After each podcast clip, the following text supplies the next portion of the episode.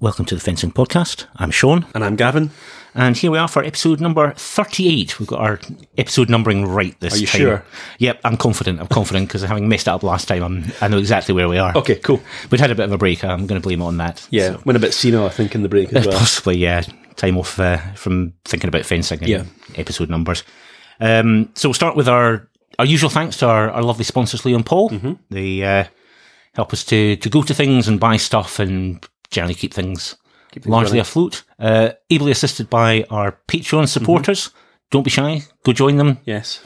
You're you're going to help us. But, but between between uh, between us all, because obviously no one else is listening, we like the patrons better than Leon Paul.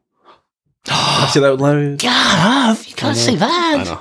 You can't say that because I'm hoping that Leon Paul are going to get VIP tickets in Paris. Please, please, please. yeah, that would be lovely. Uh, if anybody wants them, the cakes are lovely. Do you remember we did, got to the VIPs a few years back? Yeah, we did. And yeah, we had to pay for it. Well, we had to pay for it then, yeah. Yeah, but we're hoping to avoid paying for it Well- and still get some nice cakes and champagne. Yeah, well, that's, that's true. what a share of freeloaders we are. Anyway, um, so on to serious business. Last time round, we did an interview with Stacey Johnson of the FIE's uh, Women in Fencing uh, Commission, and uh, let's have a look at what happened at the FIE Congress because there is quite a bit to cover. So, shall we dive straight in? The two votes on the thirty percent uh, minimum gender representation on FIE's councils and commissions Right. the the vote for that minimum representation on councils was narrowly passed. Okay. Hurrah! Uh, however, it was a no vote for minimum gender representation of thirty percent on the FIE commissions. Right. Um, the voting was eighty nine in favour and thirty nine against, so it doesn't reach the seventy percent required for that proposal to be passed. By one vote, is it not? One vote, yes. And out of the countries that had um, delegates there, only 95% voted in in this vote. And I think that was that was pretty close to being the highest for any of them votes. Right. So that makes me think that four or five of your FIE delegates, our FIE delegates, in fact, were I don't know in the pub having Yeah. a long lie. Just not there, basically. None of none of the proposals actually had a, a 100% turnout. Okay. So uh, my thoughts on this are that it's utterly shameful, really. Well, I've been saying that online to anybody that'll listen to me because I think it's, it's 2018, and we're, it's like no, just, just can we just move on with the world because it's we're past the period where people thought that women had to stay at home and raise the children and not do other things. Well, we passed that. That was that was like that feels like another another era, you know, that I can't even remember now. yeah, it's So um, way past all that stuff, and it's like you know, it would be it would be nice if the FIE Congress looked less like a bunch of old men. Yeah, very much so. Because you've got to remember the, the the people that didn't vote through this proposal are the same people who are voting on all the other proposals, things like your rule changes and um, how we run our sport, how we present it to the world. And I can't help feeling that the FIE in the broader sporting world just looks thoroughly outdated with this decision. I agree. And bearing in mind that at the at the FIE Congress we had the president of the International Olympic Committee, Mm-hmm. Thomas Bach, there, and he must have come away from that thinking, "What you know? What is What- this this? organisation? Yeah. This is just appalling, Mhm. utterly, utterly appalling." And apparently, our glorious leader, Alisher Usmanov, gave a, a less than endearing opening to his, his speech regarding Yes. regarding this vote, which is, uh, yeah, at least equally appalling. It sets the tone, I think, for the organisation. Hmm. And um, yeah, how often have I, how often have I used the word appalled so far? Quite quite a few often. times. But it's shameful. I mean, it's utterly. Sh- I can't believe that they didn't vote for this one, and it's not even. You know, they're sort of tired. Like I've been on the in, in internet wars for what feels like most of my adult life now, and it's not the same tired gender rubbish where people are going, "Oh, we must have." Uh, you know, we can't have women on the. Uh, what we're trying to say here, I'm trying to say, like, it's not even like we're saying have more women on the boards than, than men or something something like totally strange and complicated. It's just like a small amount of women. Hmm. yes, it's a gender equality. It's it's not. Yes, It's just uh, I can't believe I can't. I can't, I can't express my, my irritation at it. That's, Yeah, that's the thing. I'm actually beyond irritation. I mean, I'm, I'm genuinely outraged by this. And what I would say actually is, if you if you feel that this vote doesn't represent you, your views in the sport, uh, feel free to approach your president Yeah, or your so. your representative at the Mhm. FIE and uh, ask them how they voted on this. Well, the, the numbers are in on this stuff. If you look at it in employment and things, if you if you get your if you get your gender equality right, you make better decisions. Um, you make more fluid decisions. Yeah. You have uh, it just have everyone has a much better time basically. Yeah. Anyway, there's no reason for this not to have been voted through. No, no, absolutely not. It's uh, yeah, it's a disgrace. Yeah. So moving on, on to the rule changes. All right. Uh, non-combativity, which we didn't really actually discuss at all in the lead up to the No, we didn't. the FIE Congress. Because there was a million uh, different flavors of non-combativity. up Yeah, two, two two different ones in the end. I think put forward Yep. by the Rules Commission and two put forward by Sandra Como. Yep. The, in the end, the first one uh, was passed, and apparently there was a big push from the FIE executive and the CEO uh, to vote this through with the big stick of if we don't, the IOC will hate us. Apparently, not the same enthusiasm for for gender equality. for gender equality. No, that's No. Uh, a, small issue. But um, so let's have a let's have a quick talk through what's been been passed. This rule change will come into effect um, after the World Championships in Budapest. Yep. So basically, halfway through Olympic qualifying, we're going to have a whole new set of rules for non-combativity. How how are we going to describe this? Uh, a shot clock. Pretty much. Okay, so let's say you and I are fencing, and let's say I score the first hit after I don't know, 20 seconds of the fight or something like that. Another minute runs, nobody scores a point, Yep. referee calls halt, Yes. and because I've got the lead, you get a red card and I get a point, so I'm 2 nothing up. Yep. Go me. That's right. We think third period, uh, first period continues, Mhm. uh, get another minute, Yep. still no hit. Yep. So we're two minutes twenty into the fight. Uh, you get another red card, and I get another point. I'm three nothing up. Yep. Go me. Yeah. this is great, isn't Okay. it? Great, this is great for spectators as well. Absolutely, yeah, because Yeah. it's it's totally totally clear. Um, so let's say the rest of the period runs out. Get a minute's break. You go chat to your coach. Mhm. Uh, there's a bit of confusion here. Does the forty seconds that we've had in the first period before we get to the break count as a you know forty seconds of nothing happening? So it's a little unclear as to what happens if after twenty seconds of the second period there's still no hit. Conceivably, I might get another point. And, you, and you get a third red card. Yeah. Which is Yeah. great news because we know what's coming next. Yes, yeah. Well, uh, maybe not everybody is aware of what's Oh, happening next. So anyway, I'm, I'm three nothing up. Uh-huh. Certainly, um, you've certainly got two red cards. So as I say, it's still a bit of uh, a slight lack of clarity about Mm-hmm. what happens if that minute of having no hit is split either side of a uh, of a break. Mm-hmm. Um, but let's let's say, just for the sake of this example, that you you then score a point within inside those twenty seconds, Mm-hmm. and then you score another. Yep. So we're now what? Well, I'm I'm three two up at that point. You've hit Yeah. me twice, and I've only hit you once. Yeah. Um, but then we have another period of No hit. Yeah. of, of no hit. Mhm. Uh, I get another point. Yep. Yeah, because I'm still ahead. Yeah. You're, you're you're behind, so you get another red card. Yeah. you got you got three red cards I've got three red cards now. Three red cards, and I'm four two up. Yeah. Go Uh, me. I'm I'm two hits up, and you've hit me twice to my my one. Mm-hmm.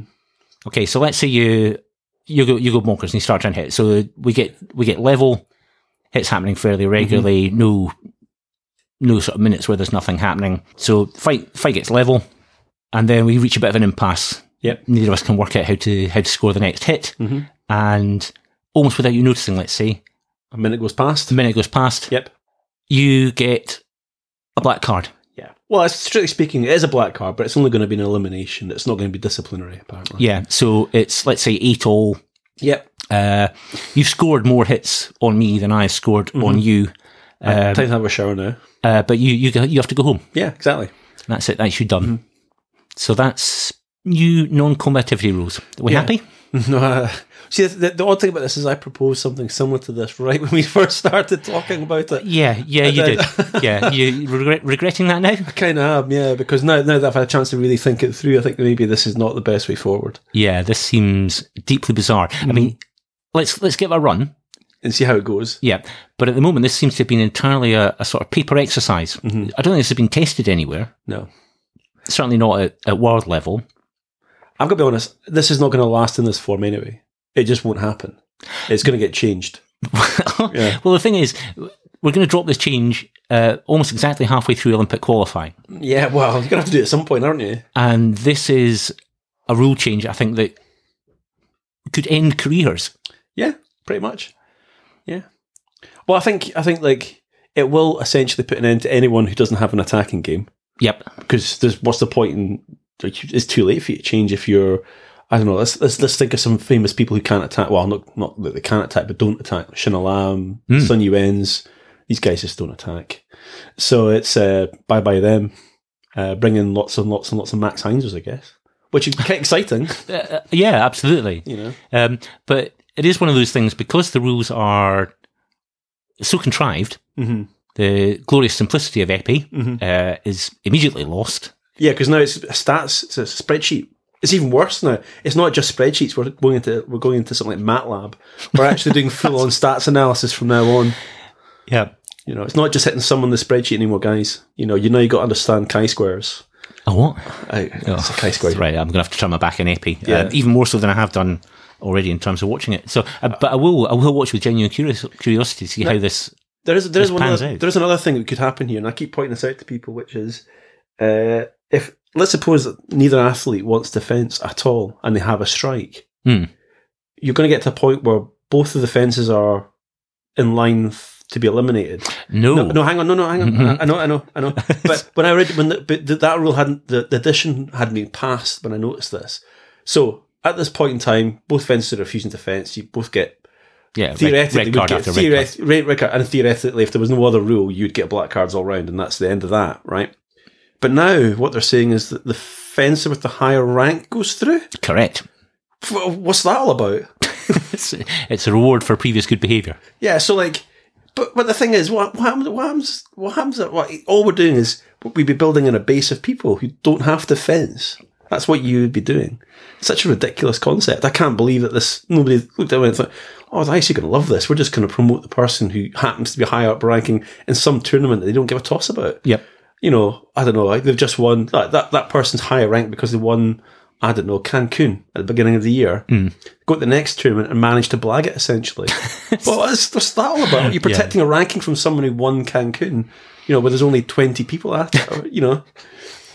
Yeah. Ah, I just think it's all bo- bonkers. I can't see it lasting. Yeah. Or maybe I'm wrong. I, this is another point I made to someone. Is that maybe I'm wrong? Maybe this will turn out what we all wanted. It'll be brilliant. Absolutely brilliant. It was totally unpredictable. Who'd have thought it? Yeah. Because remember, everybody was up in arms about the timing changes in foil. Foil's Absolutely. going to Yeah. become épée, blah, blah, blah, blah, blah. But turned out actually foil was just a bit better. Took a while.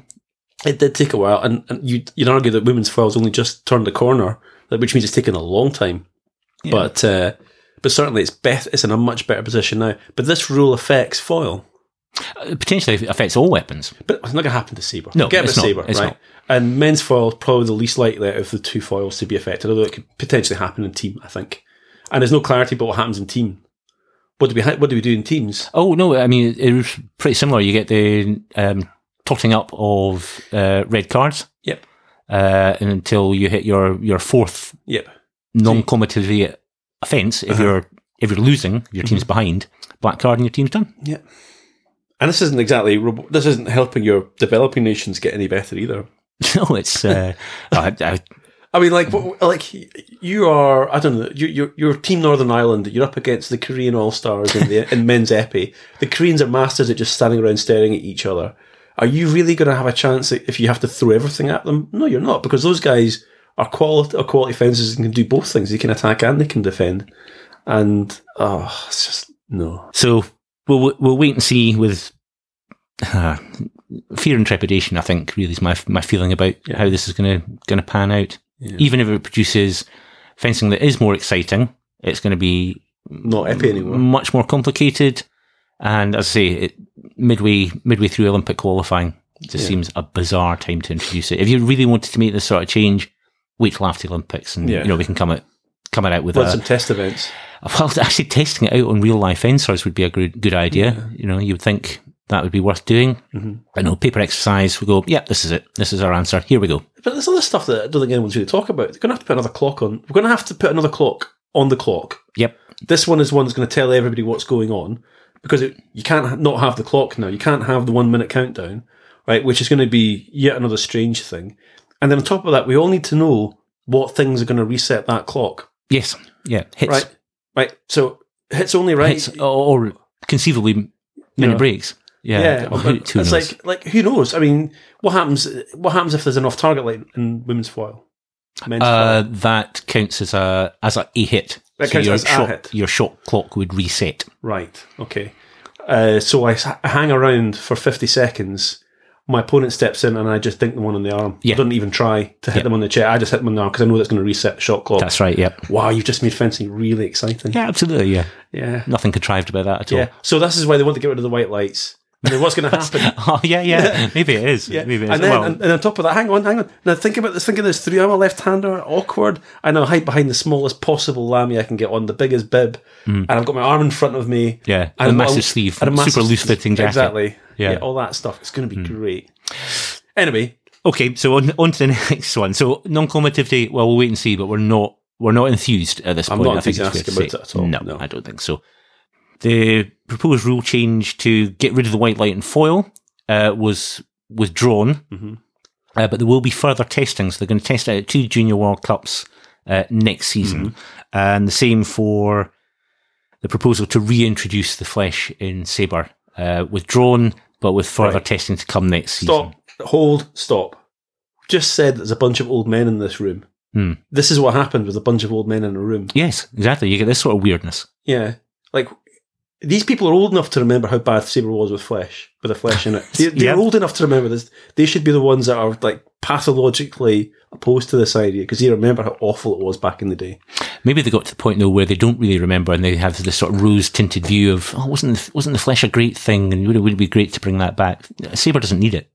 No, it's fine as it is. Yeah. And as for the, the getting rid of the white light, I think we've been pretty clear on that, that it's an absolutely terrible, Terrible idea. idea. Um, I mean, there was a suggestion that the reason that these two proposals were withdrawn was because they would simply be defeated and then, you know, thrown into the long grass. Mm-hmm. Whereas if they withdraw them, They can bring them back, they can, you know, Mm-hmm. go through the pretense of doing, doing a bit of testing and then trying again. Yeah. present it again, perhaps with a, a more favourable reception. Mm-hmm. Uh, but I mean, I think the fact Greg Massialas took around a petition um, in Bonn for the men's foilers and Algiers for the for the women's foilers, and basically everybody with any sort of interest in foil, um, including me actually, Yeah. signed the petition, say, "No, this is a terrible idea. Don't do it." I still think there's a potential here to make the uh, make the FA look really ridiculous by an, having an athlete strike because we've we've already seen this happen once over very similar things. I'm thinking back to what 2002 ish, 2003 when René Roch was in charge, Mm-hmm. uh, and he went mad because two Polish girls weren't fencing in the foil. Yes, that's right. He did a proper tantrum in, He had a in public proper tantrum, and Yeah. he suggested something along these lines back then too. And that, but that was a that was a protest, was it not? It was a protest about something. I, I think you're right about. I remember. I forget the detail now about. I can't remember what it why. They. I can't remember why, but I remember it being a being a fence or strike. Yes. and that's what caused it. That's what kicked him off about about the whole thing. Yeah, athlete power. yeah, Well, that's something actually we could have mentioned. Um? René Roch has has died. yeah. Former president of the FIE. But he was a very influential person. Absolutely. Mhm. Anyway, moving on to the next thing from the, the FIE Congress. Mhm. Um, fewer points for zonal championships. For as long as I can remember, you get a sort of one and a half Mhm. multiplier for zonal championships. Yep. So if you, if you win a zonal championship, you get 40 world, 48 World Cup points. Yeah. So it's been reduced now to being the same as for a World Cup, so down to 32. Mm-hmm. Probably fair overall. Um, it certainly slightly distorts the rankings for, well, I say, without wishing to be cruel, winning the African Zonal Championships Yeah. Isn't nearly as hard work as winning, well, winning a World Cup or winning the Europeans, for example. So you, well, the very top fencers, the top African fencers are genuinely world class. You still get a lot of points for finishing, let's say, a top eight, Mm. where the standard is, I don't know, making a guess, broadly equivalent to maybe the last 32 at Europeans. Right. I'm I'm about 50-50 on this one. Hear me out. It's not that I don't disagree with the underlying principle that, you know, it's easier to win an African zonal than say the European one. You've got knock your really, really be knocking your pan out to win a European one. Yeah. I, I get all of that. I think what this shows though is with this sort of tinkering is that the problem is with the system. What we're doing is we're tinkering around the edges with the point system. But if you want to have a sort of a global a global sport where, you know, even developing nations can sort of participate and potentially get to a decent level, if you want to bring fencing to a wider audience, Mm-hmm. then there needs to be a mechanism by which they can earn the, the same number of points without being at an immediate this. this uh, what I'm saying is this: people in the Af- in, in the lower leagues, if you like, in the, in the African League in particular, are now going to have are going to have one hand behind their back compared to say the Europeans. Hmm, okay. Um, I mean, they're not doing away with the points for zonal championships. But it's much less. Oh, It's a, a reduction of a third. Yeah, that's what I mean. That's that uh, when you add that up over a season, that's quite that's quite a big possi quite a big bit of your, your points, and it will distort the rankings. You're going to end up with all the established nations at the top, everyone else at the bottom. That's what's going to happen. Over time, it's going to even out that way. Hmm. Okay, I'm, I'm not entirely convinced, but um, yeah, I mean, I hear you. I, I mean, like if I'm if I'm if I'm say South African, and I want to make it now in the in the system, it's even harder for me than it is for someone in Britain. Because at least if I'm, if I'm in the UK, I have the opportunity to well, maybe I won't soon, but I have the opportunity to go to Europe and mm-hmm. train with top athletes. It's actually much more difficult difficult if I'm in South Africa to do that because I've got to fly two thousand miles. Right, three thousand miles, whatever it is from Johannesburg. Right, I've got to fly on that way. I've got to have all the money, so I've got to have all my Kruger rands, whatever it is that they're using at the moment. You know, I've got to have them in the bank somewhere right? I've got to have a massive pile of cash to enable me to fly all the way to Europe, ensconce myself somewhere where I can train with the best. You're basically that that facility isn't available. It's going to take something special for a nation which isn't already established to get anywhere at all. I hate to be the fo- the voice of equality in this podcast, but there we go. yeah, because I am notoriously an appalling misogynist. exactly. Yeah. You know. It's not really how I was trying to portray myself, but there you go. Um, but anyway, that's that is the change. So fewer points for for zonal championships. One that caught my eye and seemed a, a relative footnote: proposal passed for uh, more FIE delegates at major championships. Yeah, I saw that one. What's Hooray. that all about? Because that's that's clearly what major championships need. Well, everyone needs a jolly. Apparently so. Yeah, I remember when we used to run uh, the Edinburgh Open as an FIE event. Mm. It was really hard to get someone from the FIE to come along and certify you because you have to get it certified. Yeah, absolutely. Yep. and it was damn hard to get one of them to come out of Europe to visit some pokey little country with some stupid castle city thing. Yeah, Edinburgh. nobody's interested 'Cause it's really hard. You know, it's not like not like we're a major destination or anything like that. No, but a, a free ticket to the World Championships. I'll be Yeah, falling over myself to have one of those. Thanks. yeah. Well, never mind. Well, we'll be in Hungary anyway next year. We will. Yep, Yep. looking forward to that already. And um, oh yes, talking of World Championships, venues announced for two of the World Championships for 2021. So the cadets and juniors will be held in Cairo, Yeah, and uh, the veterans will be held in Fort Lauderdale. yeah. That amongst Americans, the Fort Lauderdale thing has caused a bit of uh, mirth because Fort, Fort Lauderdale's famous for two things. That's where you go for spring break. So there's lots of uh, young, fit Americans in bikinis. okay, Uh, oh, and, and like surf shorts, I guess. Mhm. Uh, and then that's also where you go to die. so with the vets there, I, I didn't want to go there, but yeah, pretty much. Yeah. Bikinis and surf shorts. Yeah, bikini surf shorts, and uh, that's where you go to die. Mm. Yeah. Oh, okay. Well, that'll be something to look forward to. Yeah. I don't know if it's just the black humour of the Americans that I know, but that's what they thought was hilarious. Yeah, I, I can see that. Yeah. I can see that. Okay, so I, mean, I think that Oh, there was one thing I noticed. Now, I haven't double checked it yet, but apparently no one has put in a bid for the World Championships in 2021. the Senior World Championships. Senior that's World right. Yeah, no bids so far. No bid so far, which is, hmm, that's not that far away. No, it's not. It's not Yes. really. So they're going to Um, have to get get this. Why don't we do it in Edinburgh and see if any anyone from the FA comes and visits? I'm sure they would do. sure they would. Finally, finally get them queuing up to come to Edinburgh. Exactly. Yeah, no, no bids so far. Yeah. Uh, it's still a bit of time, Hmm. so we'll see. Mhm. I'm sure if the worst comes to the worst, Mr. Usmanov will find a find a venue for us and encourage us to travel Yeah. somewhere that we probably don't really want to go. so that's uh, I'll I'll go to Fort Fort Lauderdale instead, perhaps. Yeah, maybe. It's more fitting for me. Do you think the kids will enjoy going to Cairo? I hope so. Yeah. I've never been to Cairo myself, but uh, no, ancient city and all that. I'd love to go. Yep. Yeah. I mean, if they present it the same way they do for the the men's four World Cup, where they Oh, lovely. outdoor finals in front of the pyramids. Yeah, that was great. That would be immense if they could do that for, for all the finals for the cadets and junior worlds. Uh, that would be a, a properly memorable experience yeah, rather than being hot though. a sports hall somewhere. Yeah. Uh, spring, you know, it's always at Easter. Don't know what the temperature would be like. Uh, Well, I come from we come from Scotland. Anything north. Oh, yeah, of, sorry. It'll Anything be- north of fifteen is hot to me. It'll be really boiling hot. yeah. yeah. Anyway, sorry. An interesting one. So Yeah. yeah, that was. Um, so I, I think those are the, the highlights from the the Congress. Uh, we, not something we've really talked about with Mm-hmm. No. much before, but yeah, a lot going on at this one. Some of it, some of it good, Yeah, some most of it, most of it not. yeah, Yeah, mixed bag. very, very. So that's our that's our political roundup. Oh, apart from um, some good news for British fencing, they they got some funding from from UK Sport. Uh, When you say funding, how much is it?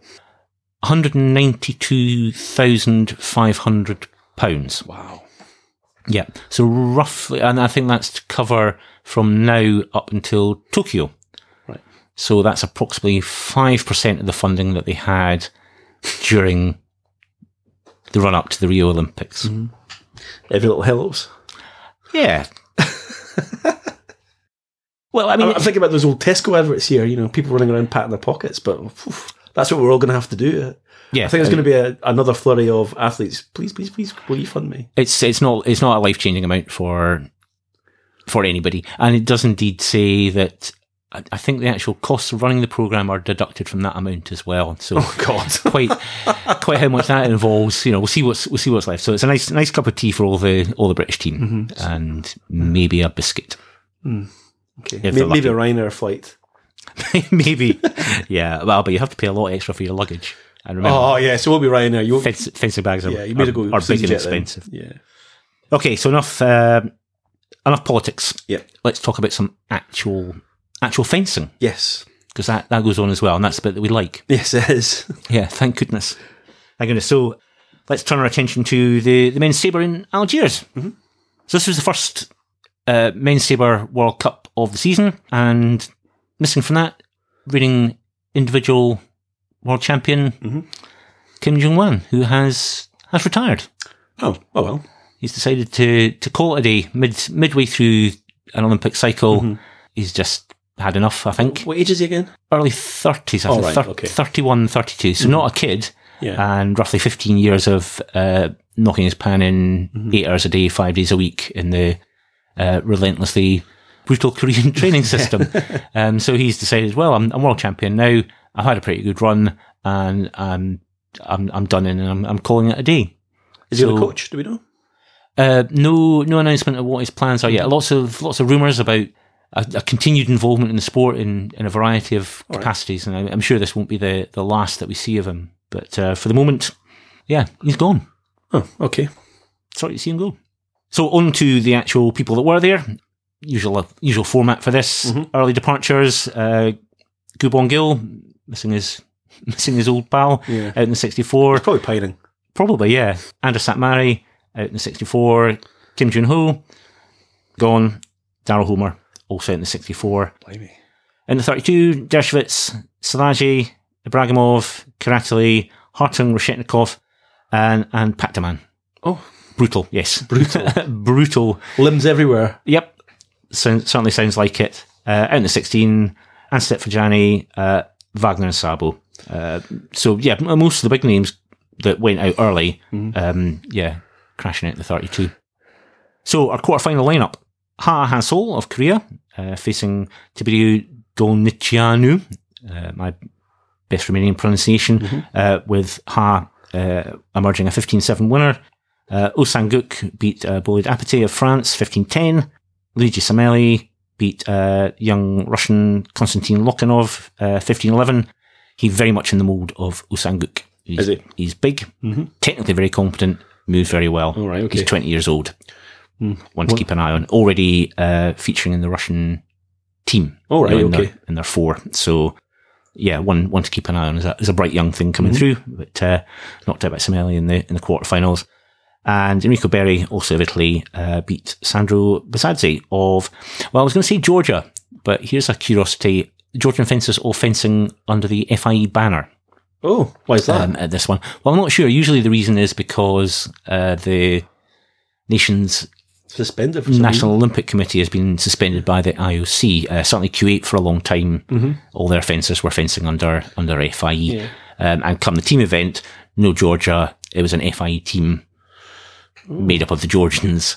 Uh, reason. We'll and- out what's and- going on there. and retaining the the Jordans team ranking as well Hmm. for for seeding it.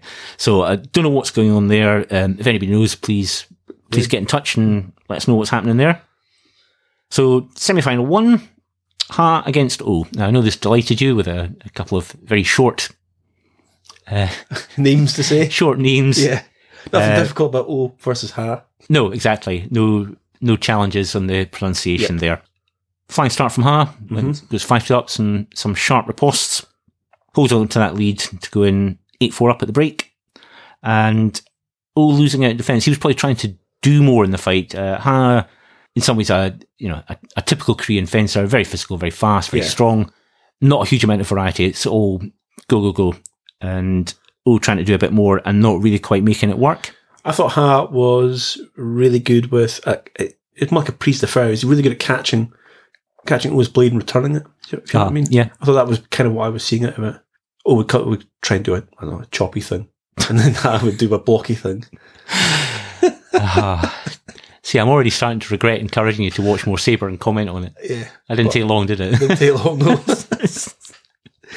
my, my my comment here was, oh, just couldn't stop being hit. That was that's how I that was my sort of summary of of that period. yeah, I mean, he to me it looked like he was he was trying hard to make things happen. Yeah. uh, but wasn't wasn't quite getting it right, Yeah. and and Ha was just ruthlessly efficient and Yeah. you know piling in, racking up the hits, and Ha Ha looking happier mid piece. Mhm. Um, all gets it together a little bit, gets it back to 9-11 down, but Ha eventually closes out with um, single light on simultaneous, Yep. and uh, and a counter post on on his back line to finish things off, and it just felt like we never really got a handle on it. You know, He, for- didn't, he was definitely wasn't in it uh, he- at all all the way through it. yeah. It just you could see the sort of frustration in his face Yeah, as he came off. Like, oh, I've, Yeah. I've made a mess of that. Yeah. Uh, so, uh, Ha advances to the final. Mhm. Uh, second semi, uh, an all Italian affair between Samele and Berrè. Contrasting fencers for those that are not familiar with how they look. Uh, Samele sort of tall left-hander, Mm-hmm. Berrè quite a bit shorter, right-handed fencer, and the sort of contrasting styles as well as a kind of I don't know, kind of languidness about uh, Yeah. about Samele. Close fight again, as you might expect between two teammates. Samele 8 7 up at the break, level at 10 all, 11 all, 12 all. Berrè sneaks ahead, goes 13 uh, 13 12 up with a flunge. Uh, but Samele keeps his cool. Uh, that sort of kind of slightly languid demeanour that I was describing ser- served him well. Samele perhaps, you know, lost lost his head a little bit while Samele kept his to, Yeah. to close out the fight with a with a 15-13 win. So Well, on to the final. I was just going to say, Oh, yeah, I, I mm. thought, so I have watched this. Uh, Oh, oh yeah, sorry. I'm going to say less wacky wacky. Um, but I thought this one was very middle. There was so like in the the Korean one, there was a bit more sort of movement and fluidity about the piece. Oh, all was trying stuff, yeah, but but so but which meant that everybody had to move a little bit more. Whereas the Italians, obviously, they know each other quite well. They were far less. They were far less like to leave the centre of the piece. so le- more more risk averse. Yes, far more risk averse. Yeah, And I thought Berrè was looked good in the flunges, but it just he wasn't quite getting it all the time. That I thought you, you know you've seen that about that. Lang- I think language's the right word. I couldn't put my finger on it when I was watching it. Hmm. He just seemed to have the sort of ability to sort of you could see Berrè's flèche coming from. Well, sorry, not flèche, Flunge. flunge, uh, and and was able to pick him off usually, Hmm. or put, do a pie, or do a nice or post. One of the two. It just wasn't quite there for Berrè. yeah, yeah. Close close fought one, Yeah. but uh, Samele taking the win. So on to a, a Ha final, and well, Ha, ha on the attack. Um, you know that's that's what he does, and I don't know. Samele looked, looked under pressure in this uh, far more than he had done against Yeah. almost equally aggressive Berrè in the semi final. Couldn't handle it nearly so well. I thought it Um, was uh, small errors in the distance made big a big difference in this. Yeah, well, I felt that after that sort of early pressure, Samele tries to attack. Yeah. you know, take take the initiative a bit more to to wrestle it away from Ha, and it, it doesn't suit him quite quite so well having No, to, having to force the pace that way, and and Ha kind of took control of things uh, in in that sort of setup to to take a an eight four lead into the break. Yeah, and there was a brief pause at, at 10-5 when um, when Ha's lamé Zip burst. So Yeah, was I- a, I there was a big fi- pause, and I kind of wondered if that was going to Yeah. uh, allow for a sort of change of momentum. But yeah, I mean, it took ages to change as well. I couldn't really figure out Yeah. why why this took so long. Well, the, the camera didn't really show you what was going on, yeah, no, so you're just sort of looking at an empty piece, just- going, oh, yeah, "I don't know." never, never a great thing. Uh, but he showed a bit more variety. Ha, in Mm. the, you know, after after that break, it actually probably did him more good than it than it did uh, did Samele, yeah, and uh, he- you know, he came up with a bit more than he'd shown earlier on in the Yeah, fight to, to get into that lead, and eventually closes it out with a, a fairly fairly comfortable in the end, 15-9 win. When you talk about that sort of variation, one of the things I thought was really good about Ha was his ability to provoke Samele to make the mistake. There's quite a lot of provoking him. Samele falls short, Ha hits him. There was quite a lot of that, that, that kind of sort of stuttering, uh, sort of strange tempo attack stuff going Yeah, on. yeah, the sort of uh, Korean Korean bounce and things Yeah, like that. They're yeah. difficult, difficult to break up. Mhm. So yeah, there's there you have it. Korean succession planning. One superstar disappears. You go, oh no, it's a disaster for the Koreans. Yeah. Um, one It's of our right. one of our, our other guys will come in and, Exactly. and win it instead. a bit like That'll, the that'll be fine. Yeah, it's like the épée. There's another one. Yes, go. we're, we're ready to go. Yeah. So, uh, and the departure of Kim Jung-hwan had no discernible negative Mm. effect on their, their team performance either. Uh, with Korea taking the win, beat Germany uh, in the semi final, 45 Right. 540. Quite a quite a close quite a close one there. In the other half, Russia beat Italy, which is perhaps a little bit more surprising. Italians producing good form in individuals, obviously, with a, Mm-hmm. uh, a second and a third. uh, but the Russians emerging with a 45 43 win. Uh, Germany beat Italy 45 44 in a, a, a nail biter for Yeah. the third place. And in the final, a comfortable win for the Koreans. They kind of, one of those ones where they're a couple of hits ahead, they're three hits ahead, five hits ahead, seven, and it just stretches out All right. uh, all the way through it. And the Russians never really make a, a significant dent in a, okay. an, an ever- seemingly ever increasing lead until the Koreans emerge with a, a 45 31 win. It's going to get boring again, though, if only one team ever wins. Yeah, I mean, there is a risk of that. Yeah. Maybe the departure of Kim Jung-hwan will will affect the performance. Didn't didn't particularly happen mm-hmm. here, but you know, individual world champion dropping out of your team mm-hmm. i- is going to have some sort of effect. You would think on on even a a squad with as much depth as the Yeah. as the Koreans have. So that was uh that was Algiers. Mhm. Our first lot of men's saber with you know Kim Jung-hwan. Yeah. They had a nice backdrop on that, the car. Yes, yes, it was uh, an artfully lit car. Yeah, we're going to come back to that, I think. yeah, well, yes, yeah. I mean, they, to be fair, the the advertisers get their money's worth. They worth. got their money's worth that time. yeah. So, Gav, tell me about uh, tell me about the men's épée in Bern. Uh, right, so I watched a fair bit of of, of Bern. Uh, it was a huge event, uh, 290-ish on the entrance. Uh, well, we just start with the usual. We'll just go for some early leavers. Who's who's going? Um, so absolutely tons of people left. Some people didn't even make the uh, the one two eight. So I'll just pick up a couple here. Uh, a knockin, for example, didn't even make the one two eight. Could you imagine that? You're on the team, you don't even make the one two eight. Yep. But sort of, I think the most. I'm not going to go through. The, absolutely tons of people went out. Right. So I'm not going to go through them all because we'd be here all day because there's so many. Yeah, the list them. of. I mean, we had a look at this uh, Yeah. before we started recording, and the and the list of names that departed before the second day uh, was long and impressive. Exactly, yeah. But I think the most notable thing here, the, the one, one person who didn't make the 64 was uh, Paolo Pizzo. right. He he finished 67th, which puts him in the same bracket as some guy called Philip Marsh from the GB. uh, Well, yeah, so I'm sure I'm sure Paolo wasn't uh, particularly happy with that result. no. Uh, I mean, obviously, he just made his return following injury for the World Championships. Um, We felt he looked actually okay considering he'd taken such a long break after his injury. Yeah, because he he didn't get that far in the World Championships. He went out in the last 32, I think. But, uh, but that was in a, a World Championships where it was absolute carnage in the 64. That's So, right. so winning your 64 fight was actually quite a Yeah, quite a big deal. But he, he'll now have dropped, well, presumably dropped out of the top 16, which is why he's having to to scrap it out in the 128. Yeah. Um, and that's a that's a hard place to be in men's épée. yeah. I think he'll make his way back out again because Oh, I'm sure he will. Yeah, it's a quality fencer. But, Yeah, uh, it's it's hard work. Yeah. Um, so, and uh, let's let's talk about some levers in the 64 then, because so we've got Nikishin's 33rd, Max 35th, Novozhilov 36th, uh, Curtis McDowald is an American Hmm. American fencer there at 37. Uh, now, Kano, uh, uh, sorry, Koki Kano, as I keep calling Hmm. him, uh, which is really Connie Kako, a Kano Koki. Uh, keep wrestling with the Gav. You get there eventually. yeah, exactly. He went out in the 64 as well, as did Santarelli. All right. Yeah. Uh, you, you could go down through the list actually, because there's like uh, Jakob Jurka, uh, Richard Schmidt, who was a bronze medalist and all that.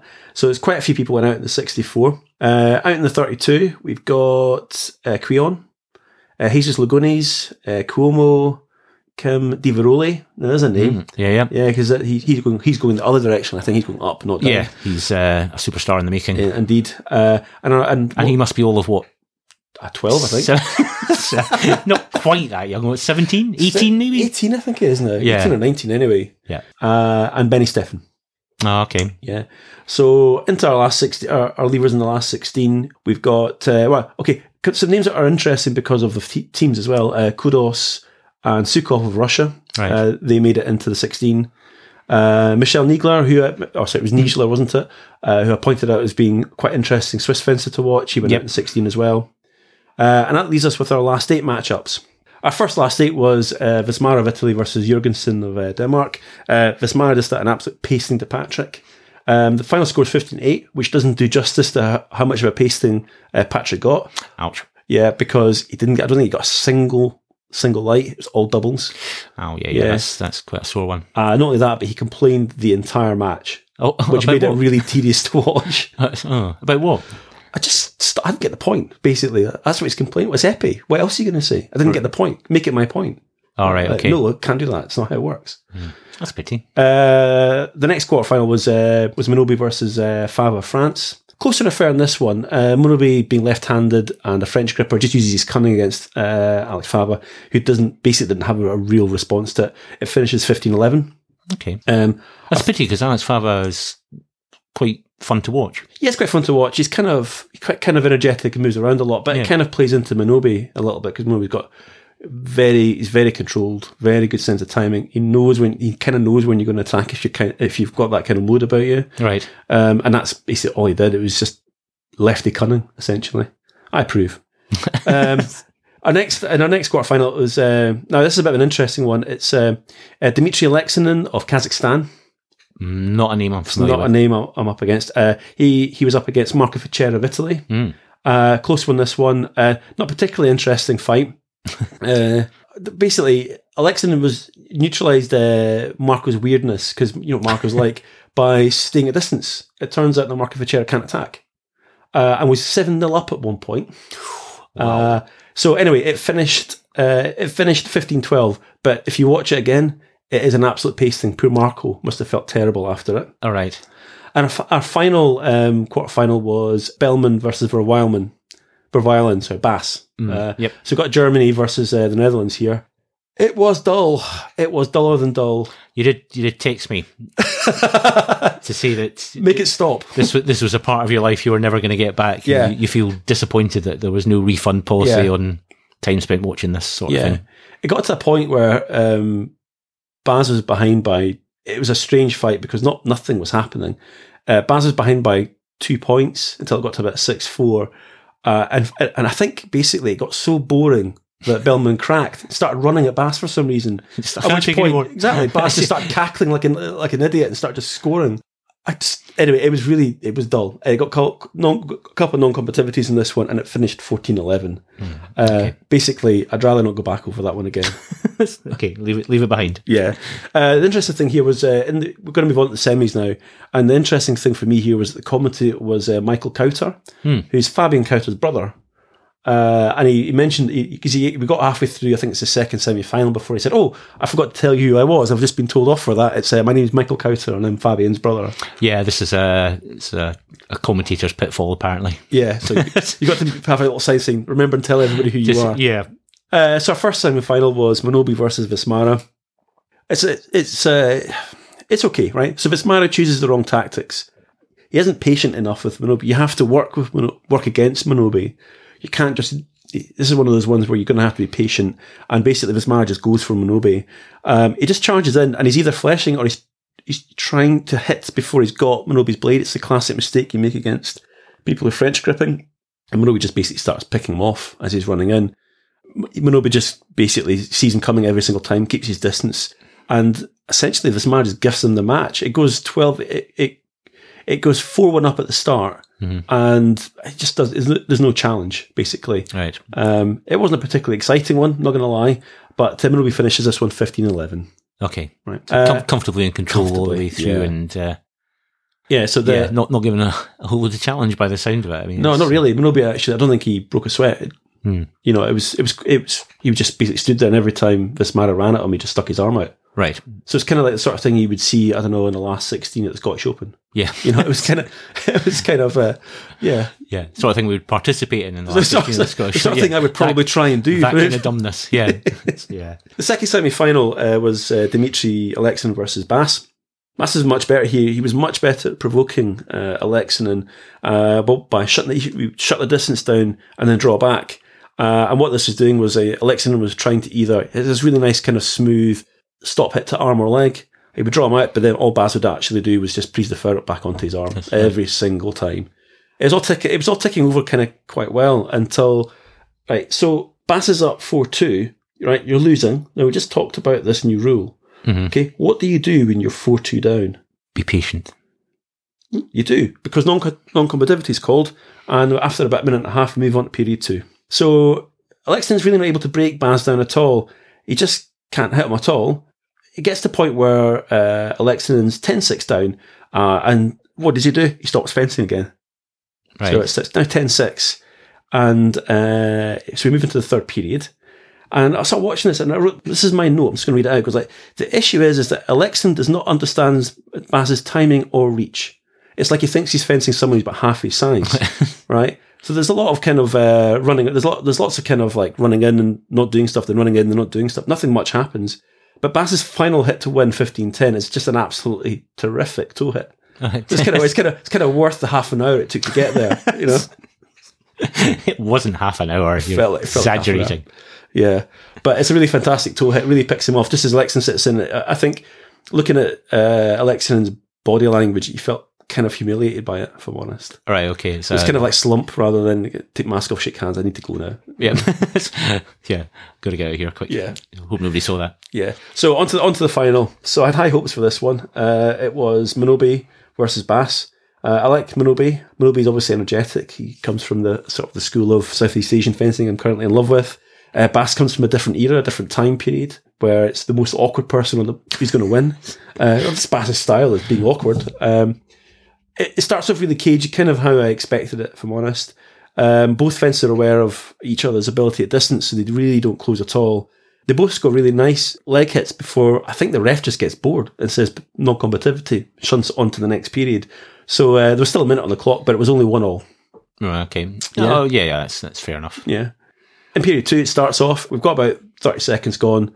Bas scores one. It's a really nice stop hit. Uh, Murray just backs off and salutes them. They stop. We roll on to the third period.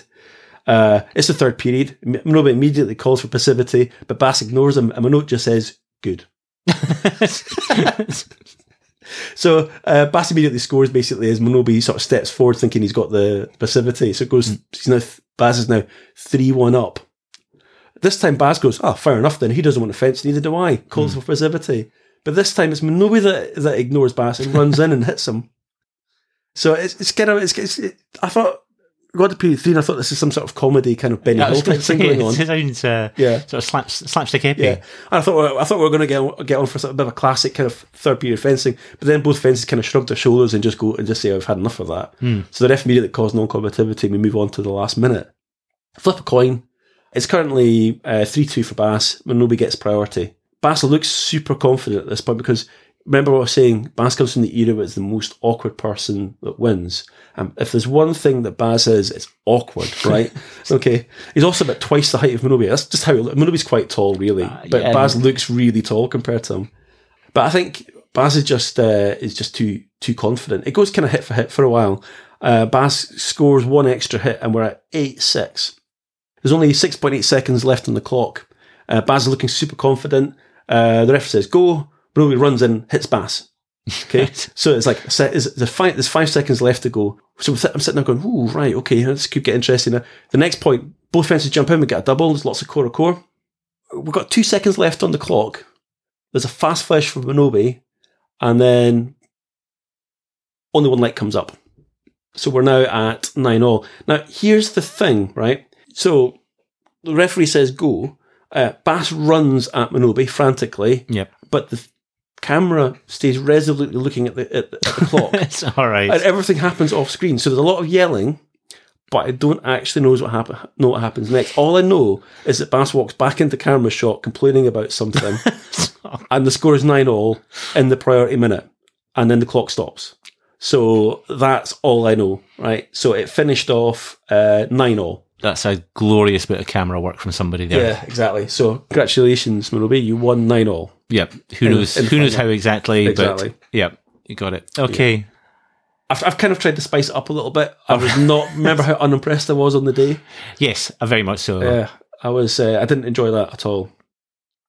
No, I mean, I, I think I said last time I was going to try harder and watch watch more épée, which I've, I've not.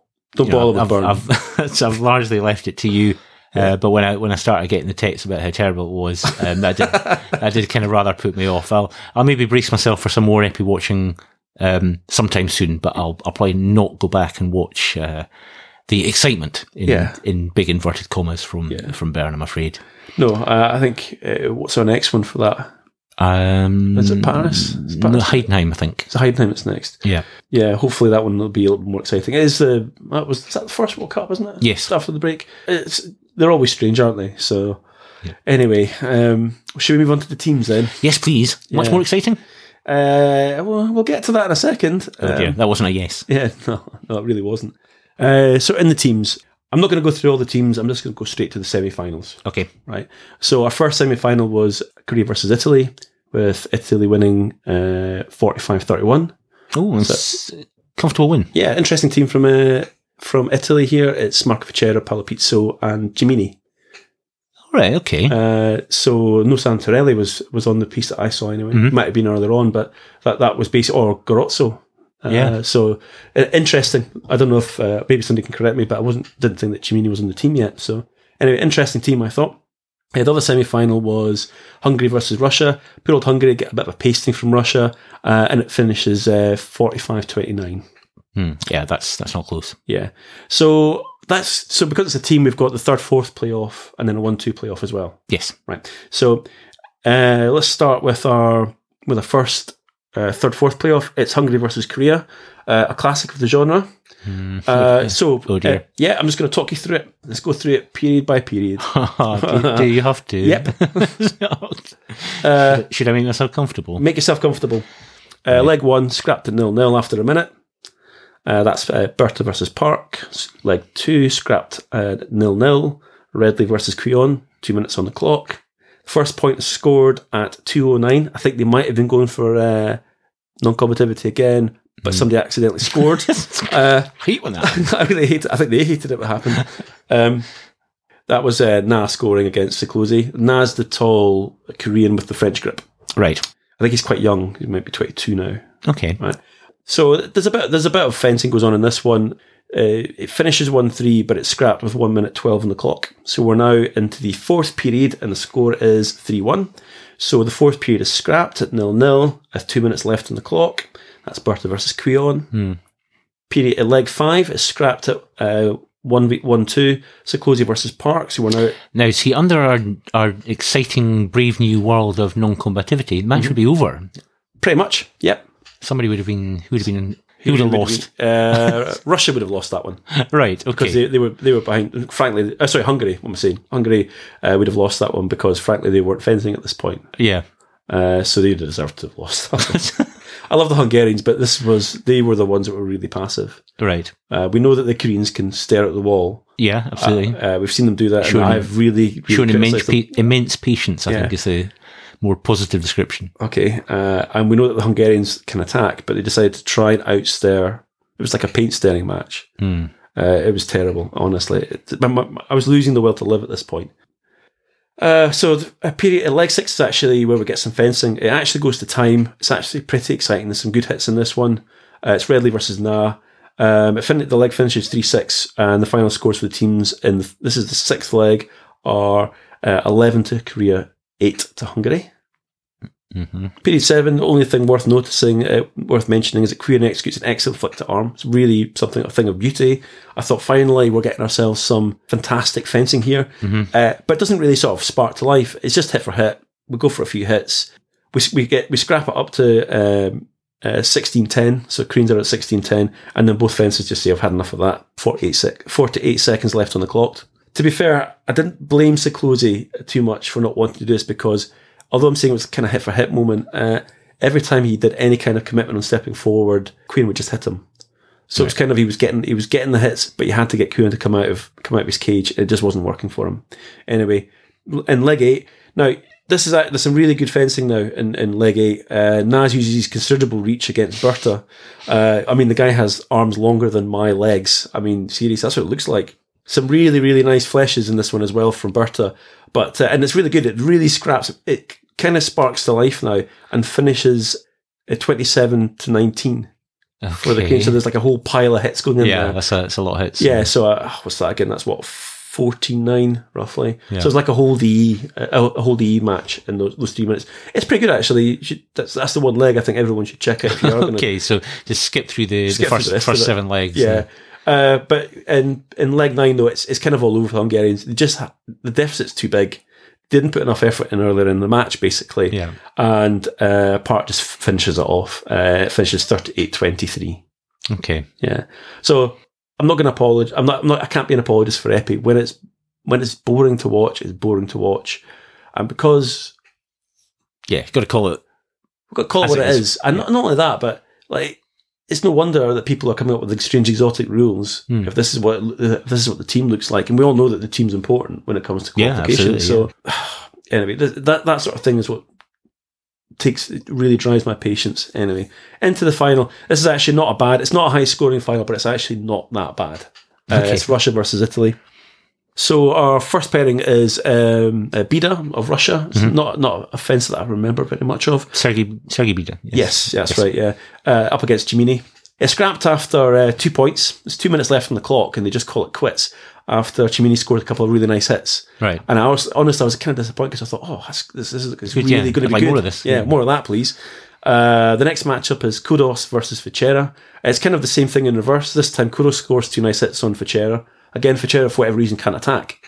And Khodos is just beating him because he's, he's, he's baiting him and then he's picking him off. It takes a while to get there, but uh, Khodos scores the two hits. It's 36 seconds left on the clock. They call it quits. It's uh, the next matchup is Sukhov versus Pizzo. Uh, obviously, it's Pizzo. He doesn't he doesn't hang around. He's no slouch, but so he runs at Sukhov endlessly. That's what it looks like. Runs around the place.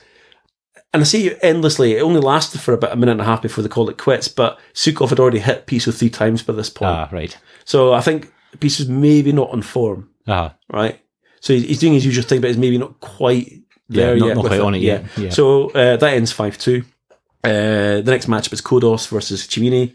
Um, then actually, this is this is this is one of the ones where I was like, like, there's lots of they're well defense and there's lots of movements, and Cimini scores first, and then there's a couple of doubles, and it finishes seven six, and they call it quits at 22 seconds on the clock. There's kind of like they were both kind of trying to make something of the match at this point. I think uh, the Italians must have watched what happened to the Hungarians and thought we kind of need to put put the effort in yeah. before it gets out of reach. Yeah, before the know? match stretches away from us. Yeah. Yeah. Um, leg five is Bida versus Pizzo. That was just scrapped at two minutes. Pizzo just couldn't land a hit and wasn't willing to risk what happened to him versus Sukhov. Yeah. Kind of don't blame him in that in this kind of one. So they just call it quits after the after the minute. So we roll into leg six. Now the score, remember, at this point is seven six. Hmm. So it doesn't sound great, but up until leg six, it's not not bad. There's some hit, there's some nice hits and stuff. This is uh, Sukhov versus Fichera. Uh, Sukhov scores another hit, and then Fichera just calls it calls it quits. Right. So I thought, oh, this this is not not more of this. It's eight six now. Uh, leg seven is Khodos versus uh, Pizzo. Um, right, so Pizzo decides that he's going to go for it this time, and he he goes for it. Right, really, really goes for it. And finally, the Italians actually uh, get level at ten all. Uh, and then he manages to score another hit. Uh, it's just a, a, it looked a bit like a fluky hit, kind of like one of those ones where you, you prep and you hit. It's like, oh, well, fair Thanks enough. much, yeah. Yeah, exactly. Uh, so you go, so they're, so they're, uh, they're 11 10 up, uh, and then it's just hit for hit. It's like a flurry of hits from both, both sides, actually. Really exciting stuff. Um, really, really great, uh, really, really great hits to the leg, to the arm, stop hits, all kinds of stuff. Pizzo doing his usual strange movements and things and freaking out his opponent. There's still one minute on the clock, but we went from 8 6 up to 19 18 to the. Russians. That's a few. That's a few hits. Yeah. Absolutely tons of hits. It's, it's, it's actually quite good. So we're 1918. We go into the the eighth leg. Uh, this is Sukhov versus Cimini. Uh, Cimini immediately levels it, literally out, just walks up and hits him. Right. Sukhov's like, what the hell happened there? Uh, there's loads of loads of uh, sort of bouncy movements in this one, and neither side was really sort of dominant. Cimini does, I think, what I'd call a classic épée hit, which is a ducking stop hit to arm. It's like, oh, look at that! Oh, give me some more of that. Uh, and then Sukov immediately does the same thing. Oh, really? And, everyone, and there's a round of applause. Try, yeah. Yeah. So uh, unfortunately, Sukhov gets the timing on this one, and uh, Cimini just can't hold him off, and it, the leg finishes uh, 25-22. So not quite as many hits as the previous leg, uh, but not bad actually. Uh, right, and then we get into the final leg, and we get what I call proper épée. right? Uh-huh. right? Uh, no, no, this is actually not too bad. Uh, both fencers actually go for it. They're Right. really going at hammer and tong, but nothing actually, ha- no one scores until 40 seconds. Uh, four seconds are left, and when that's when Fichera finally scores. Bida scores a couple of times. Fich- Fichera continues to pressure. Uh, he's trying to get Bida to break, I think. And Fichera keeps piling the pressure to eventually they get to sort of 26, 25. And I actually thought that Fichera has finally come on form. We're going to see a, like a great sort of uh, comeback here.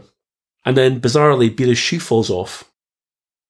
Falls off. Yeah, his, his shoe falls off, so they have to stop so he can tie his shoe back on again. and that, unfortunately, that breaks Fichera's. Yeah, just, that's just what happens. His shoe fell off. that really breaks Fichera's rhythm at that point, and I think that played into Bida's game. Uh, he scores the next hit, and then after that point, uh, Fichera just can't make a, a dent in it, and it finishes uh, 31-27. And it's like at that point, it's there's like a second and a half on the clock, so Yeah. Marco just says enough of that Yeah. and we, and we finish on that. So it was a much better final than the than the third the third fourth playoff. I had high hopes for that Hungarian Korea match. Yeah. I thought Entirely, entirely failed to materialise. yeah, I thought it was going to be a lot of we get to see lots of fluid fencing from uh, the Koreans, maybe some like pragmatic and sort of interesting stuff from the, the Hungarians, but none, none of that happened. No. The Hungarians just outstared the sorry, the Koreans just outstared the Hungarians, and that was that. Okay. So we got we get a Russian win. Get Russian win. Yeah. Happy Yeah. happy-ish.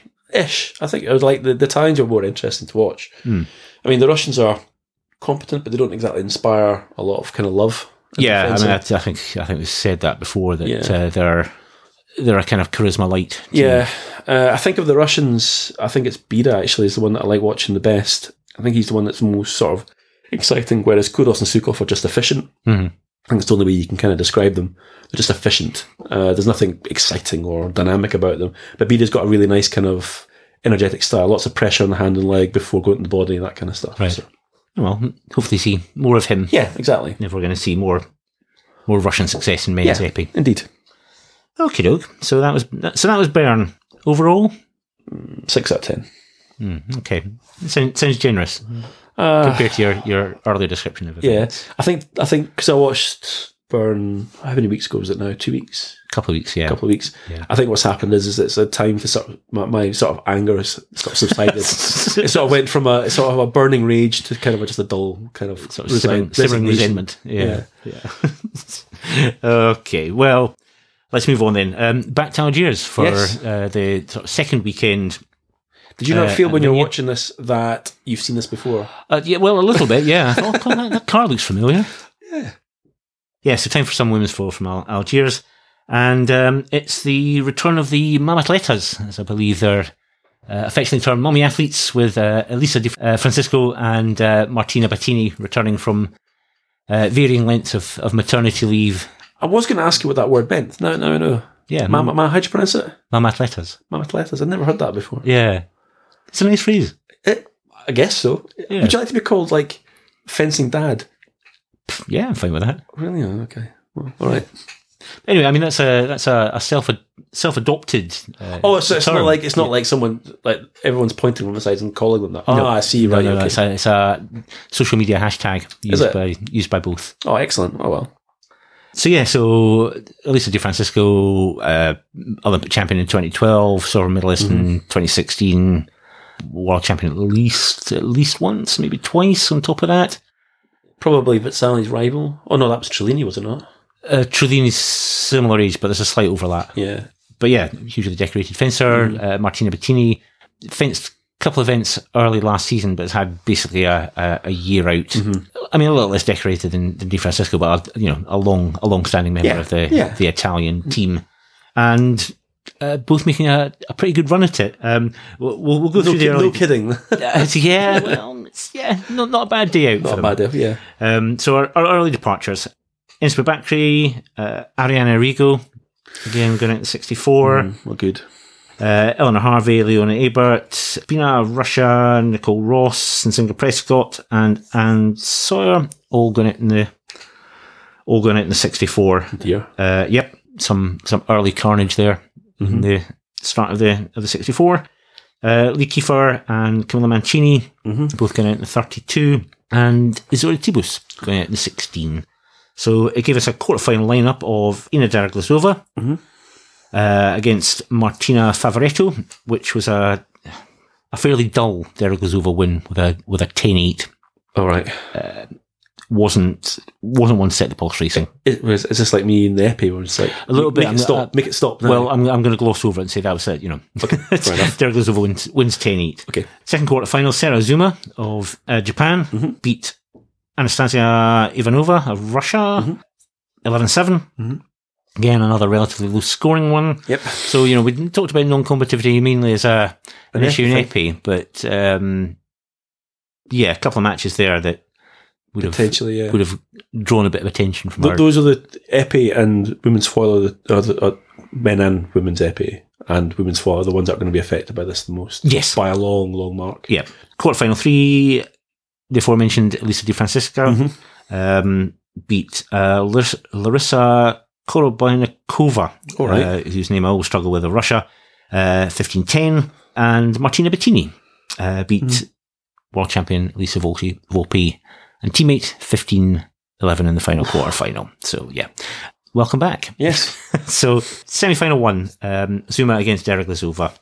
Derek Glazova takes an early lead, looks pretty well in control of the thing at 6 Mm-hmm. 2 up. A really active style from, from Zuma for, you know, she's a, a less familiar name perhaps uh, in, Yeah, yeah. in these later stages than uh, of Deriglazova. Makes a lot happen, lots of jumping about, and that sort of constant movement and Mhm. changing the distance and unusual sort of rhythms in her footwork uh, did, did seem to play on Deriglazova's mind to a certain degree, and it, allowed Azuma to get back into it and levels at 6-0, and then actually went into a lead, went up went up 10-7, Mhm. and and really pr- pretty much holds that lead. I mean, it was a, a fairly evenly paced fight. Azuma's attacks had a, a real a real venom about it, a real sharpness about them. Oh, I thought so. So Yeah. we'll, we'll well set up with lots lots of movement, and again, uh, never a never a stationary target for Mhm. for Deriglazova to you know to set the Mhm. set the sights on. And Well, yeah. I mean, I watched this as well, and I thought in the first period, I thought it was going to be a Deriglazova walkover. 'Cause Yeah. it finished like well four one whatever it was, and I thought, oh, I, I didn't think because Azuma there's quite a big height difference. I didn't Oh, think yeah. Azuma was was managing Deriglazova's reach very well, but it was like a different Azuma came out. So I don't know what a coach said to her in the one minute because it was like a different Azuma that came out in the second period. yeah, jump about more. Yeah, jump around. Yeah, stick the pointy bit in her. Yeah. So Zuma closes out with a for, for a 15-12 win, Mhm. and um, a real noticeable thing about the the end of the fight, a couple of really good video reviews. Uh, Yeah, I from, thought so. from Azuma. Yeah, Uh, yeah. chose chose well. Had a you know had a good look to the to our coach and yeah get gets the nod. Call, Mm-hmm. Yeah. call for your video video review here and um, a couple of good overturns there to Mhm. to finish things off. So yeah, Deriglazova departs in the in the semi-finals. I was going to say there was one hit that I really liked in it. I think it might be is it the final hit? I'm not sure. Uh, where Azuma scores with literally like a toe still on the piece. Hanging on, yes. Uh, I'm not sure it was the last hit actually, now, or one close to anyway. finish, 14th hit And I perhaps. thought, oh, when I saw it, I was actually oh, everybody. I was watching this at work. And I went, Yeah. ooh, like that. That's people wondering what you're looking at. yeah, So the second semi-final, Di Francisca against uh, Batini, level at 14-0, uh, 4-0 Mm-hmm. rather, um, at, at the first break. And after that, Bettini, I don't know whether she got tired or whether yeah. there was some sort of subtle change in Di Francisca's movement or setup, but she, uh, Batini starts to miss. Yeah. And it goes from 4-4 to 9-4. She literally can't hit her. Yeah, exactly. It seems to be doing a lot of the right things, setting things up well. Yeah. Couldn't get a light on. Yeah, And um, Di Francisca, despite you know two and a bit years absence, Mhm. Pretty, pretty calmly finishes it off. Really, Yeah. it was uh, it was ruthless. Uh, I'd forgotten. How, the other thing I said to you was I'd forgotten how tall Bettini was. yeah, she is uh, o- like- over, over six feet tall. I, well, I mean, like Di Francesca- uh, Francesca's not that tall either. I was like, and she looked small. Yeah, it's. Uh, but I mean, you can see you can see Bettini's frustration at the end of it. Yeah. that uh, maybe not a fight that she expected to win. I don't Yeah. know. It's hard hard to be sure when you're fencing someone who's not who's not been in action for a couple of years. But yeah, it looked like she was just annoyed that either she was she'd run out of steam or Mhm. couldn't get a point on. And Yeah. after you know after a lengthy absence, that It's understandable. you can understand why that that would happen. But uh, uh, a good return, Yeah. a good return. So on to the final, Di Francisca against Azuma. Mhm. So bit of non-combativity. Yeah. one all first period. Yeah, not great. um, but Di Francisca starts to find her range, Mm-hmm. controlling things a bit more, and gets a gets a bit of a lead, goes goes five one up, and kind of kind of feared for Azuma um, at that point that it was a, a fight that was Slipping start, away. starting to get away from her. But um, she she pulls her back, uh, and again, lots of lots of action. Yeah. And even though the hits aren't coming coming thick and fast, she kind of edges her way back into Yeah. it, gets back to five, five four down, and then loses it. Yeah. Just loses it. You know, she's she's done all that hard work to to get back into the fight, and then Elisa goes on a a huge run of hits. I think she goes 11-4 up or something. It's Yeah. uh, suddenly a uh, a fight that Azuma effectively really can't win Yeah. that almost seems to kind of liberate her a little bit. in That she, you know, I've, Well, made, I've made a mess of this in the middle of the Yeah. middle of the fight, but I might as well have a bit of a go at it now, just see if I can salvage something. Well, I said to you at the time, it's like I didn't think Azuma. I didn't think Azuma. I thought, I thought Azuma was always able to get back into this. Yeah, there's, I mean, because her her style is so active and she makes so much happen. Mhm. There's always, you know, while almost while there's time in the clock, there's a it's a possibility, and she Yeah. does she does draw it back to to some degree to get to get to 11-8. Mhm. Um, but again, Di Francisca's experience um, Yeah. comes to fore, and Yeah. it's a can't finish, runs down the time. Mhm. Azuma scrapping away, trying to trying to give herself a shout towards the finish, but uh, a 15-11 win and a and a triumphant return. Yeah, and I say I still think Azuma could have won it. I just think maybe her tactics weren't quite there against someone like Diva, and obviously Diva just got so experienced. Yeah. She's got probably got like a million plans that she can just put into practice. Whatever situation she's put into, she probably switch to Plan Z or something. you know, uh, but Azuma, I thought it, it was it was always just within reach for her if she just could unlock her, unlock unlock whatever was required to win. Uh, she, I mean, she never She never looked out. never looked out, but never looked quite like she was going to string enough of a run of Yeah. hits together to, Yeah. to actually really take control of the fight at any Yeah. stage. Whereas uh, uh, Di Francisca looked like she had that ability to to, to string them together and and see the fight out. Yeah, So um, so yeah, I mean, I'm in terms of a style, not entirely my cup of tea. Uh, No, Di Francisca, it's not, it's not thrilling fencing. no, But it is super smart. It's the same way that I'm, I'm not a massive fan of Deriglazova yeah, both of them are thoroughly competent, well put together, balanced, technically excellent, tactically very smart fencers. Neither of their, their styles particularly sort of stir stir my soul, yeah, but it's it's, it's, a, it's an incredibly impressive return after mm-hmm. a after a two year absence. yeah. So- Imagine, imagine being imagine being on the Italian uh, foil women's foil team. well, the last couple of years, I, I'm I'm going to come to this. Oh, actually. okay, yeah. It's a, it, it is a bit of a talking point when we when we get to the teams. Our semi-final lineups were France against Italy and uh, Russia against Hungary. Now Hungary beat reigning world champions uh, USA in the last eight by a score of. Now let me just check this again. Yeah, Hungary beat USA 39-28. Now the Capcom YouTube channel, Capcom, who were providing the, the live stream Yeah. for the, both the Algiers events, it's pretty hard to navigate. So I could not find the actual footage of this this match. Yeah, Which it, well, it well, must be there because I went in and had a look at the scores, and USA were actually a couple of hits up Mm-hmm. going into the final leg, and then the scores show that uh, Fanny Kreiss of Hungary beat Lee Kiefer 16-1. and I, I can't get your head around it. Yeah, no, and that's right. And I, I really wanted to actually go and see what happened there because I, I can't I can't visualize any sort of scenario where that sort of score line would actually happen. yeah. So, barring injury, injury is the only one that I can think of. So there's always a chance that you said it was Fanny Kreiss, didn't you? Um, Yeah, yeah. a good fencer. But there's always a chance that, it, for whatever reason, it just clicked on for that one moment, Yeah, and she, and she just went absolutely absolutely crazy. Just yeah, um, gives gives Lee Kiefer an absolute cupping. But I, Still can't see it. no, no, I, I, I quite literally I'm, can't I'm see putting, it. I'm, I'm So putting two fences in my mind at the moment. Yeah. and I'm kind of merging them together and sort of how it would work. How how would this unfold? Exactly. It's like it's No, like can't see it. it's like two bits of Lego that don't fit together. Yeah. It's, you know, like Yeah. Where's the instru- Where's the instruction? Two manual? two bits of jigsaw piece Yeah. left. And they don't they don't fit into the gaps. Yeah. Yeah, One's It's- one, one's a, a foot of a horse. The other one's I don't know a horn a horn for a tractor. You know. Yeah. These don't fit together. Yeah. So um, if anybody did watch that uh, and can find the find the YouTube Mm. link, please please send it to because I'm really curious to, to Just know to sort of- to know what happened there. Talk about Capcom quickly. Um, I found it really hard to find all the matches uh, for Bern as well because they, did, they did it for Bern as well. Uh, the team in particular was just a nightmare. It took me ages to find the final because I didn't watch it on the day. I had to go watch it on catch up, and I think like I think the last last one on the list is the third fourth playoff, and then the final is right in the middle for some reason. It took me ages to find it. Yeah, it's it's hard going. Yeah. It's, it's not a, a well presented. Um, So if Mr. channel. Capcom's listening, could you number the episodes, please, That or would- something or something like that, which Yeah. causes the list to sort itself out? yeah, that would be extremely helpful. Mm-hmm. So anyway, on to our semi-finals. France beat Italy in the first semi-final, 45-39. Mm-hmm. Well, I mentioned this about you know if you're in the Italian team at the moment. The Mm-hmm. Italian women's foil team um, at this event uh, was Alicia Volpi, Mm-hmm. champion, Cipressa, Uh-huh. Favoretto, and Mancini. What? what- do you- uh, Now, what?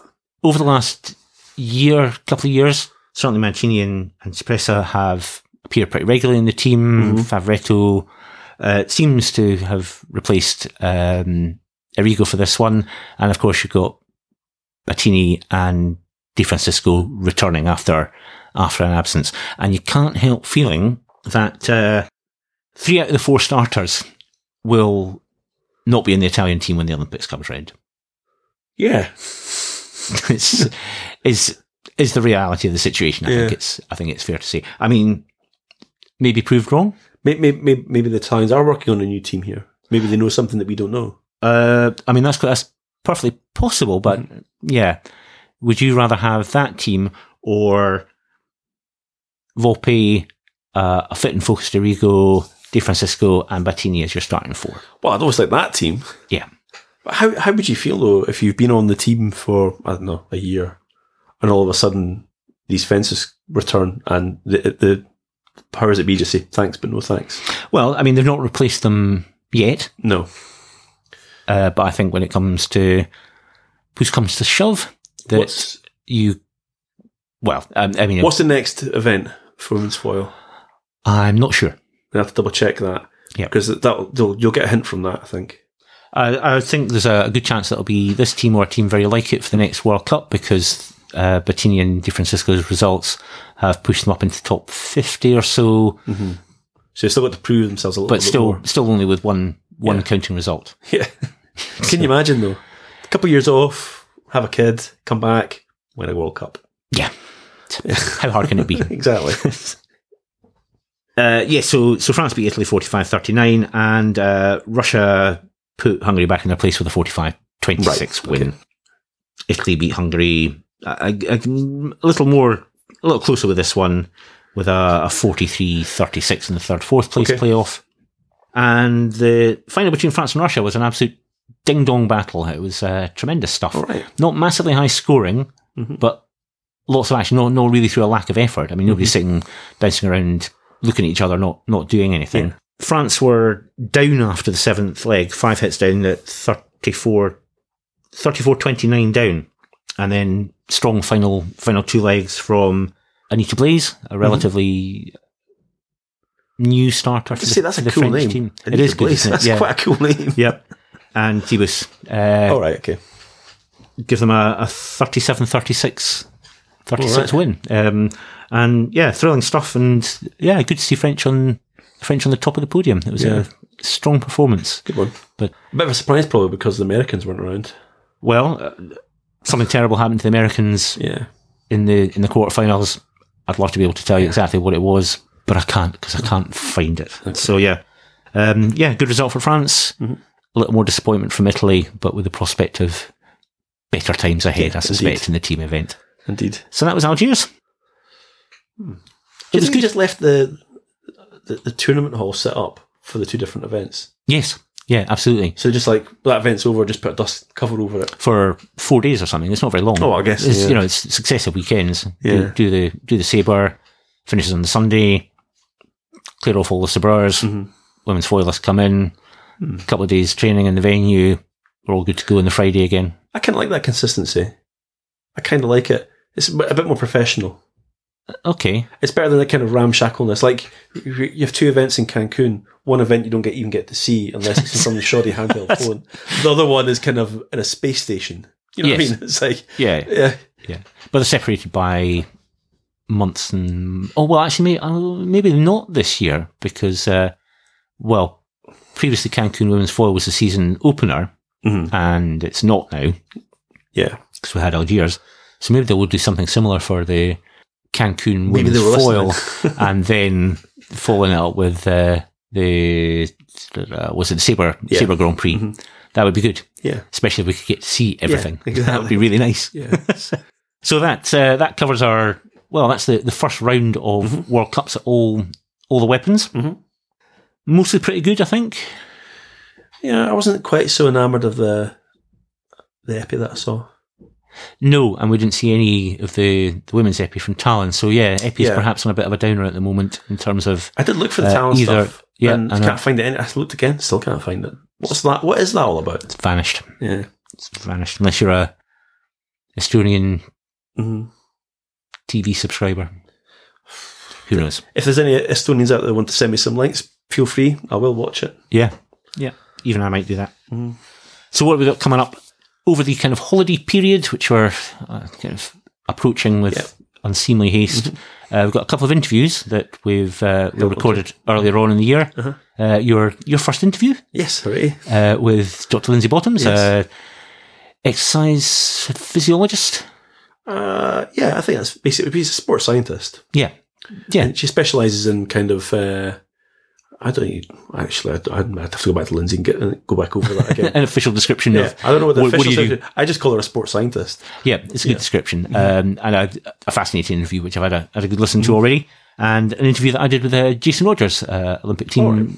silver medalist um, for the American Sabre team, Mhm. and the man behind the betterfence.com website, which Cool. is a, a, a tremendous resource, which I would highly recommend. So Mm-hmm. we'll release those two interviews between, oh, I don't know, now and whenever we actually do our next one where we're, we're together talking about stuff. Yeah. So over the over the kind of holiday Mm-hmm. period, who knows? Are we going to do a cool Spencer? Well, yes, I think we could Uh, um, because we've got a few options. okay, let's go for it. Let's run through some options. Well, we can go for our our three winners in the, Mm-hmm. the events that we talked about. Uh, Lisa Di Francisca returning after a two year break and Mhm. childbirth and Sure.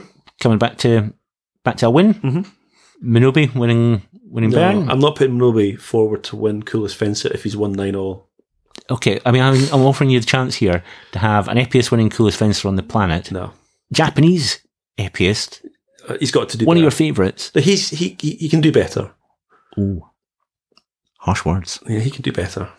Ha Han Sol stepping into Oh, the he was good. Yeah. stepping into the shoes of uh, Mhm. Kim Jung-hwan, hmm winning the first World Cup of the season, and showing that, well, King's dead. Long live the king. Long live the king. Long live the new king. There's always a, there's always a king. Always one waiting. Yeah. And a slightly left field one, Mhm. because in the two and a bit years that we were doing this podcast, he's never been our coolest fencer on the planet, and he wasn't even fencing. Oh. Kim Jung-hwan, Oh, because he's gone, I'm world champion, and I've had enough of this, and I'm going to stop. That's a tempting one. It's quite cool, isn't it? See, if you'd seen the Hungarian versus USA women's football team, I might have pitched for that. Because Maybe, yeah. there's something exciting going on there, and I'd like to know what it is. Me too. Uh, ooh, yeah, comes a good shout. I think so. Yeah, It's a, a belated acknowledgement of Yes. his achievement and his leadership of Korean men's sabre over the last yeah. 15 years. Late on our part, hmm but I think so, and I think it's like- about time. yeah, yeah. Let's do that. I like that. Okay. This is like a, a suitable swan song for him to go for the crown on his head. a final belated acknowledgement Exactly. from us about how amazing he's been for for Korea. Yeah, exactly. Let's do that then. Okay, our coolest fencer on the planet is Kim Jung-hwan, Yay! even though he's no longer a fencer. Even though he's no longer a fencer, yeah. Yep. So that uh, pretty much wraps it up from us. Apart from our two interviews that we'll be releasing between now and Yeah. when we go to Paris. Yes, indeed. And that's the second weekend in January, right? Yep, it is indeed. So uh, looking forward to that Mhm. very much. Me too. Yep. So that's enough of this. Okay. I'll see you next time. See you then.